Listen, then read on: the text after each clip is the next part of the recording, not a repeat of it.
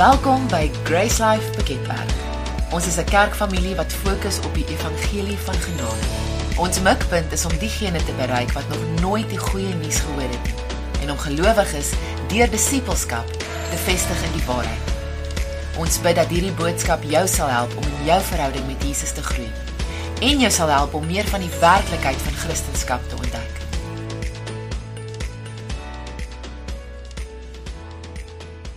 Jesus, ons loof en prys U vir die woord. Dankie dat ons dit in vrede nog kan deel. Dankie Jesus. En dat U iets het vir elkeen vanoggend en dat die woord vir ons soos kos is. Kos wat nie vir ons ehm um, laat kilojoules aansit nie, maar vir ons energie gee om die wonderlike nuus van die liefde te kan gaan deel. Dankie Jesus, ons loof U daarvoor. Amen. So dis vir my 'n voorreg om regtig so 'n bietjie met julle te deel vandag. Dit is nie eintlik my plek hierin nie. My plek is gewoonlik daar by die koffie. So dis out of my comfort zone. Um op die noot van van die gawes wil ek net sê, weet jy die Here het in elkeen van ons iets spesiaal geplaas en baie keer is ons so geneig om na mekaar te kyk en dink ek wil ook eintlik daai gedoen het. Hoekom hoekom kan ek nie daai doen nie? En dan fokus ons op daai en jy vergeet eintlik van dit wat die Here vir jou gegee het, nê? Nee? So, ehm um, ons almal het gawes gekry en ek dink dis net 'n groeipad om te dek, ontdek wie hy jou gemaak het en jy leef net dit, nê, nee? tot eer van sy naam. Amen. So, hy het my gemaak om te hou van prentjies. So, as ek ietsie deel, dan sien ek prentjies nê? Nee? So ek wil julle eintlik uitnooi vir oggend om saam met my hierdie prentjies te sien en net julle geweet, die ironie van die saak is ons lewe is eintlik 'n prentjie. Dink julle dit? As ek nou vir julle sê spar, almal het onmiddellik 'n prentjie. Die een sien sien dalk die special blad, die een sien die pryse, die een sien die vleisrak, die een sien die parkeerarea, daar's nie plek om te stop nie. Verstaan, ons almal sien spar. As ek sê restaurant, ooh, dan sien ons koffie en ons sien koek en ons kyk sien ons favourite restaurant, al daai goed so. Ons lewe is eintlik 'n prentjie. Nou as ek nou gedink het oor ons tema vanoggend van vreesloos, dan moet ek begin by wat is vreesloos? So dit is sonder vrees, vry van vrees wees, nê? Nee. Nou wat is vrees? Ek het net vir Emily gesê, ons sê so maklik ek is bang vir niks. Ja? Dit is hoe ons voel. En ons kan op daai plek wees, hoor my hart. Maar vir my was dit belangrik om die prentjie te gaan kyk wat is vrees as ek daai woord hoor. Wat is dit wat ek sien? Dalk iemand wat wegkruip, iemand wat gil, iemand wat hardloop, iemand wat aan die bewe raak, angstig, paniekerig, sweet uittap. Ek dink ons almal kan daardie prentjie sien wat is vrees en dis beslis nie 'n lekker gevoel nie. Ek dink ons sou kry ook verskillende vorms van vrees. Daar gaan die fisiese vrees wees, so iets wat ek nou sien, dalk 'n slang, spinnekoppe, skerpioen, wat ook al. Fisiese vrees. Dan kan daar vrees wees wat gepaard gaan met die onsekerheid van die toekoms. Ek weet nie wat met my van my kinders gaan word nie, ek weet nie wat van my gaan word nie. En ons kan in 'n plek kom waar ons vrees vir die toekoms. Maar dan is daar ook die plek van emosionele vrees. Vrees niemand is lief vir my nie. Vrees dat niemand gee om nie. Vrees dat ek geen waarde het nie, dat ek geen nut het nie, nê? Nou hoe hoe gebeur dit? Hoe gebeur dit dat ek op 'n plek kom van vrees? Dit gebeur nogal baie vandag. Maar gewoonlik is dit iets wat ek gesien het. As jy mooi daaroor dink. Dalk het ek dit gehoor, iemand het vir my iets gesê en ehm um, en dit dit begin so jy begin so 'n bietjie dink daaroor. Kom sommer net vir julle 'n voorbeeld gee. Ehm um, my man het toe ons dorp toe getrek het, ons het op 'n plaas gebly, so my kinders sal môre terug gaan plaas toe. Maar toe bou hy vir hulle 'n boomhuis. Nou die boomhuis is toe nou so gebou dat dit eintlik rondom die takke is. So die takke groei deur die boomhuis as ware as ek dit sou kan verduidelik. En die een dag Toe sê ek vir hulle, hm, "Mamma gaan 'n bietjie saam met julle boomhuis toe." Ek is ook lus om daar tyd te gaan spandeer saam met hulle. Nou het ek opgesuiker in die boom. Nou sit ons daar. Maar soos die windjie waai, kraak die tak. En in daai tussen daai hout maak dit snaakse snaakse geluid. En onmiddellik wat as hierdie tak nou breek? Daar dit is dik stamme, nê? Nee? Maar dis onmiddellik die eerste gedagte wat in my kop kom. Wat as hierdie tak breek? Want dan is ek op die grond, ek het 'n arm gebreek of wat ook al. En die die ironie van die saak is ek is later op 'n plek dat ek sweet uitpak. Ek kan nie beweeg nie. Ek sê vir die kinders, ek weet nie hoe ek moet afkom nie, maar mamma moet nou uit die boomhuis uit. Hier's 'n probleem. Die illustrasie wat ek net wil maak, dis hoe vinnig ons op daai plek kan kom, né? Nee?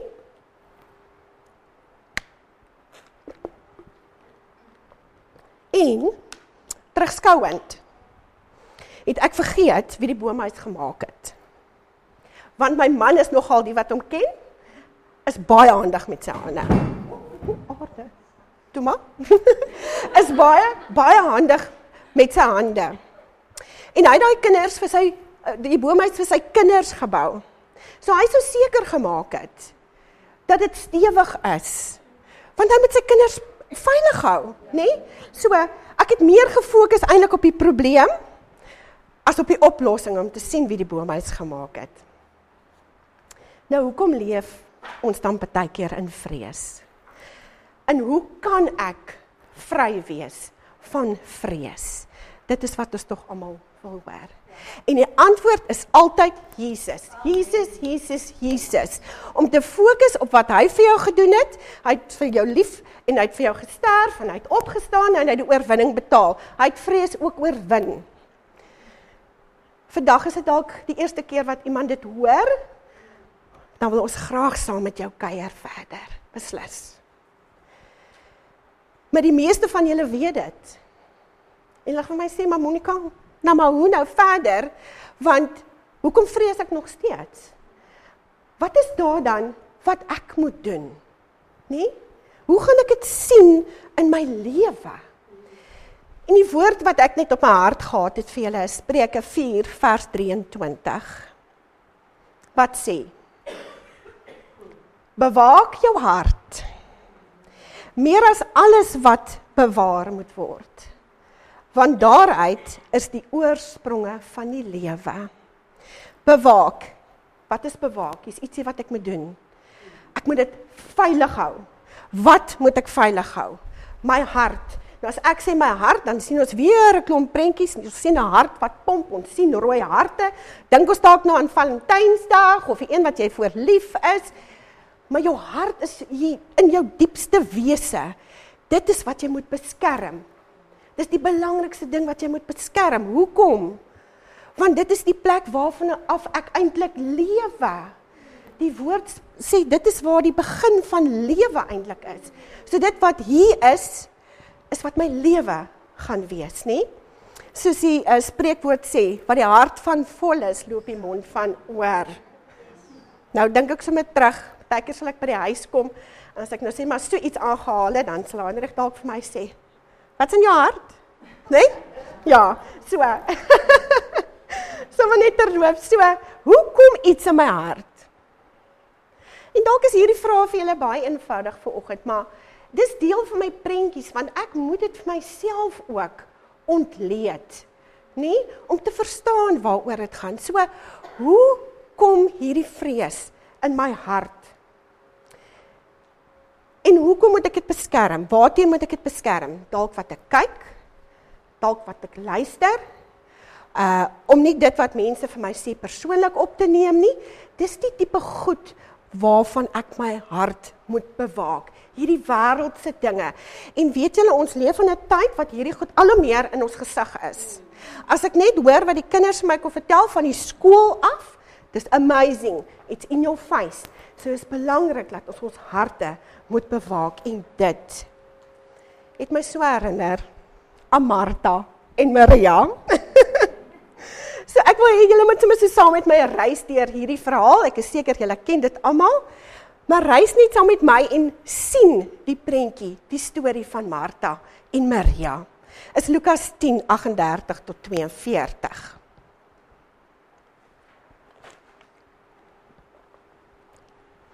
En op hulle reis het hy, dis nou Jesus, in 'n sekere dorp gekom. En 'n vrou met die naam van Martha het hom in haar huis ontvang. Ek is seker hier was al klare koneksie. Martha het definitief vir Jesus al geken. En sy het 'n suster gehad met die naam van Maria. Die het aan die voete van Jesus gesit en na sy woord geluister. So wat het Maria gedoen? By Jesus gesit en geluister. Maar Martha was baie besig om alles klaar te maak. Sy kom toe daar staan en sê: "Here, gee U nie om dat my suster my alleen laat bedien nie. Sê dan vir haar sy moet my help." Nou ek het nogal baie al gedink eintlik oor Martha, want ek dink sy het 'n goeie hart gehad. En ek dink in hierdie storie was haar hart dalk regtig om vir Jesus te bedien met die kossies wat sy gaan maak. Maar die probleem was Martha was besig met daai kossies wat sy nou moet maak, nê? En ek dink in dit, ek dink dit is met enige iets wat ons dalk moet doen. As die een sit en niks doen nie, dan dink jy later nou, mm, ek moet nou alles self doen. Mm, kan sy nie bietjie vir my help nie? Nê? Uh en dan nou later as daar iemand by betrokke is, dan gaan jy dalk sê, "Ekskuus tog, kan sy nie bietjie vir my help nie?"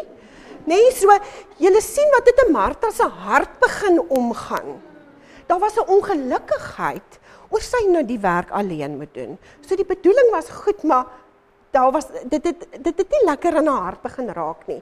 En dit het uitgekom want sy sê dan toe nou vir Jesus: "Sê vir haar asseblief sy moet my help."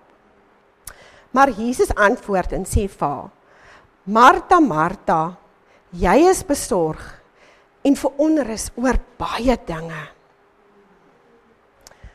Bekommerd en veronrus. Nou, ons kan ons baie keer bekommerd oor klein goedjies. En Jesus sê hier vir haar wat die probleem eintlik is, nê? Sy's bekommerd en verontrus. Maar dan vir my interessant, hy sê oor baie dinge. So ek en alle gedog is net die kos wat sy maak. So ergens in die agtergrond moes daar seker iets anders aan die gang gewees het. En Jesus het dit geweet, hierdie ongelukkigheid wat sy nou ervaar is dalk nie net oor die kos maak nie. En dit is nou my afleiding, hoor? Maar dis hoe ek dit sien. Maar dan daarmee saam, is dit vir my so mooi hoe Jesus met Martha praat. Hy sê nie vir haar, Martha, asseblief maak die kos en kry dit net klaar nie. Of Martha, kom gou-gou oor dit, man. Asseblief hierdie ongelukkigheid nie. Regtig, ruk jou nou self reg nie. Glad nie. Hy sê Martha, ekskuus Martha, Martha.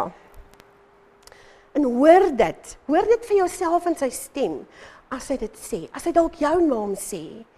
Martha, Martha, en ek dink die rede hoekom dit herhaal word is om daai daai gevoel van omgee en liefde en ek verstaan dalk daai gevoel by haar te skep nê?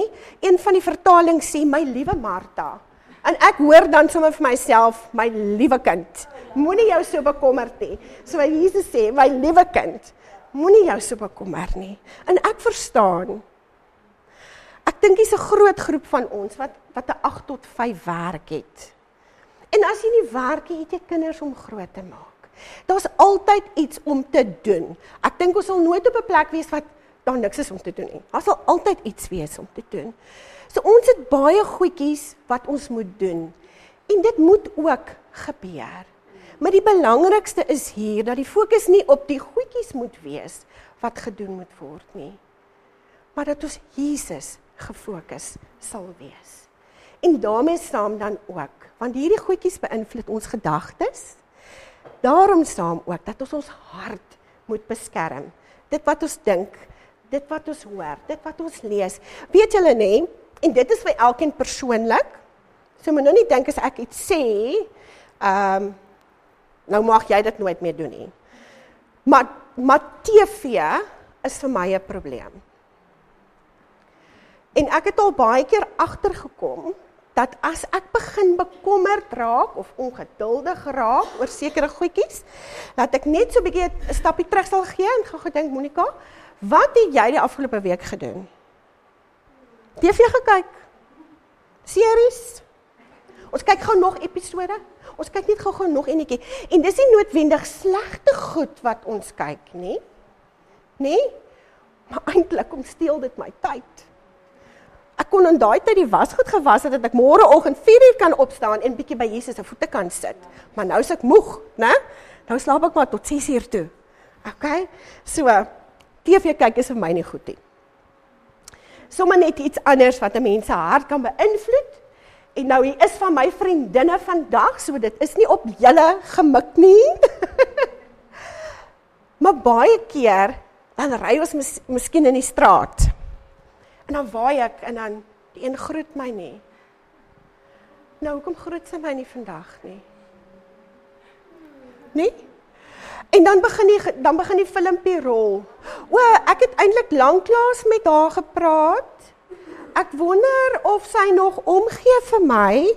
En en dan dan dink ek dalk ja, ek het haar ehm um, twee weke terug het iemand vir my gesê sy gaan saam met daai persoon koffie drink. Hoekom nooi sy nie vir my ook vir koffie nie? En so begin die filmpie. Is dit net ek? Is dit net ek? Nê? Nee? En so begin die filmpie rol. En waar's ek dan? She doesn't want to be my friend anymore. En waar dit begin? Sy het my nie gesien nie. Sy is dalk besig met haar eie gedagtes wat sy orden, nê? Nee? Ja, so maak ons die afleidings. Die kinders byvoorbeeld, hulle sal by die huis kom en dan jy nou iets dalk by die skool gebeur en nou wil mamma weet en jy, ons wil nie nou praat nie, onthou hulle is nou tieners, my kinders is nou tieners, ek wil nou net gou 'n bietjie in my kamer wees, gou chill, soos Louisa vir my sal sê. En dan begin ek wonder, hoekom wil my kind nie met my deel nie? As hulle dalk klaar maak oop en dan sê, "Ag mamma." En dan dink ek het jou eintlik nie so groot gemaak om so te praat nie. Ehm um, en dan begin die dan begin die filmpie weer. En dan sê ek, "O, oh, jy's 'n slegte mamma." Nee? Ja. Maar aan die einde van die storie dan gee Jesus die oplossing. Hy het nou gesê nou net vir Martha wat se probleem. Nou gee hy die oplossing. En hy sê soos Lise Marie gesê het, een ding, nie 10 nie, een ding is nodig. En Maria het die beste deel gekies en dit gaan nie van haar weggeneem word nie. Nou wat is die een ding? Hierdie een ding is verhouding met Jesus. Tyd saam met hom. Hy wil graag vir jou vertel wie hy is. En hy wil vertel wat hy vir jou gedoen het. En jy kan by sy voete sit en sê wat is dit wat jou pla? Dis 'n wederwysige aksie, nie? En Jesus sê dit reguit en hy praat en hy praat altyd. Maar ek moet kies om te gaan sit en te luister wat hy vir my wil sê. En wanneer ek hom eerste stel, dan is daar soveel waarde dit wat ek gaan lees in die woord en en dit gaan my lewe transformeer. En dit is nou dink ek nou aan wat Lise Marie gesê het in nog glad nie in my notas nie. Maar dit is wat Jesus vir my gedoen het. Toe ek begin ontdek wie hy is en wat hy vir my gedoen het. In daai proses dat ek besef het ek is sy kind en ek het waarde en ek is goed genoeg, was dit vir my 'n pad waar ek die sigarette kon los. Dit was vir my 'n pad wat ek die shooters kon los. Dit was vir my 'n pad waar ek die depressiepille kon los vir die wat dit nie geweet het nie. Ja, dit was my pad. Dis net Jesus wat dit kan verander. Nou hoe maak ek hom vol of hoekom is dit voor ek by die vol maak hom? Hoekom is dit belangrik? As jy 'n glasie modder water vat en jy hou hom onder 'n lopende kraan, wat gebeur? Daai modder gaan so uit. Later sit jy met die glasie skoon water. Maar as jy die kraan nou toedraai, dan is daar nie meer water wat inkom nie. Net hou is daar stof in die water, die wind waai, daar's 'n blaar in die water en eventually sit jy weer met 'n glas modderwater. So daai proses van by Jesus wees, sy water wat jou skoon maak, jou glasie vol maak, jou hart vol maak, is 'n deurlopende aksie. Deurlopende aksie, dis belangrik. Jesus sê in Lukas 4 vers 4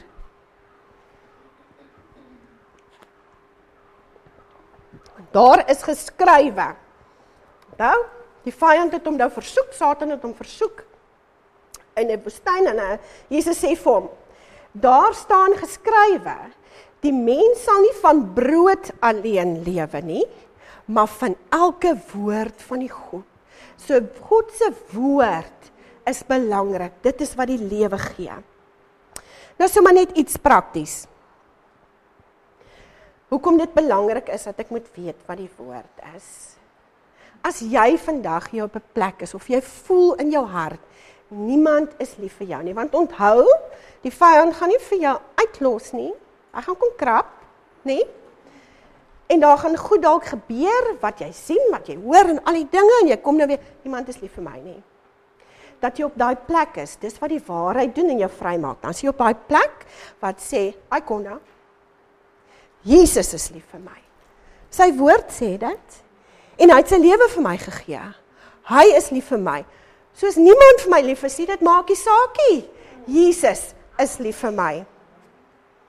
As jy voel jy het geen waarde nie, nee, ek het net nou gepraat van mense kom dalk op 'n plek en dan voel jy jy's 'n slegte mamma of jy's nie 'n goeie vriendin nie of nie 'n goeie kollega nie of wat ook al.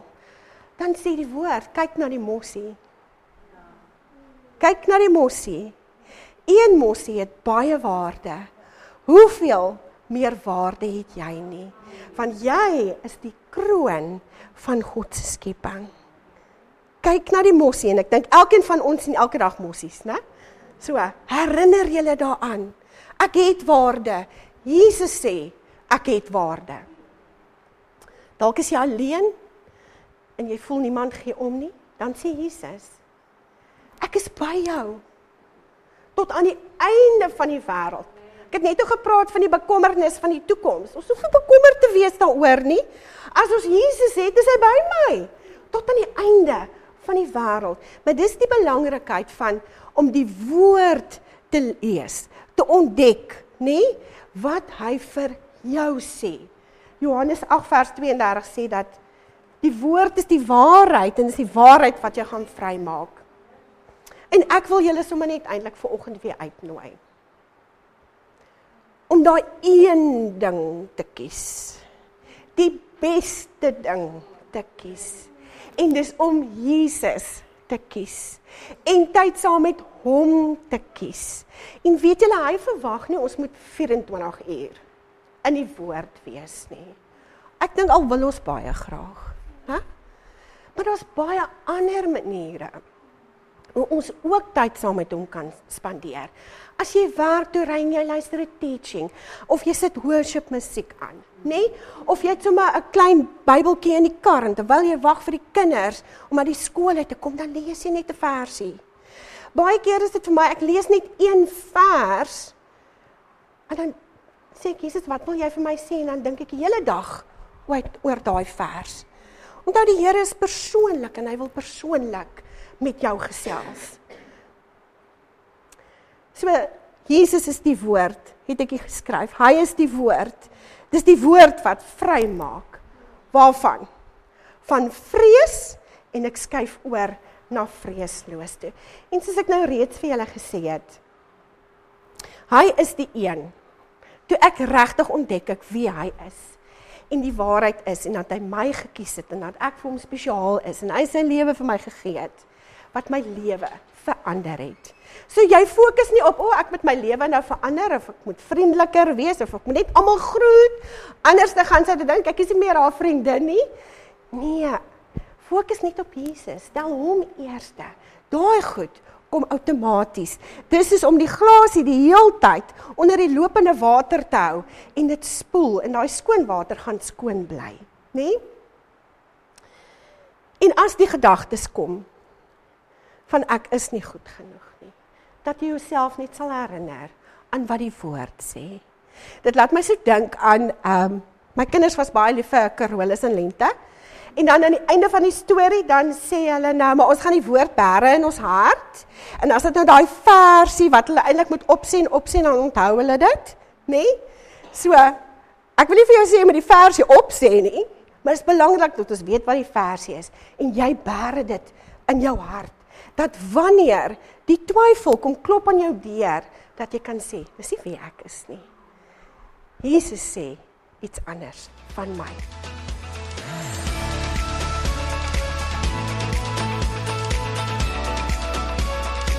Daar is nog vele meer gratis boodskappe op ons webwerf beskikbaar by www.gracelife.ca. As jy jouself ooit in die omgewing van Piketberg bevind, wil ons jou uitnooi om een van ons byeenkomste by te woon. Ons wil jou graag help om Jesus te ontdek, familie te vind en ware lewe te ervaar. Vir meer inligting, besoek asseblief ons webwerf www.gracelife.ca.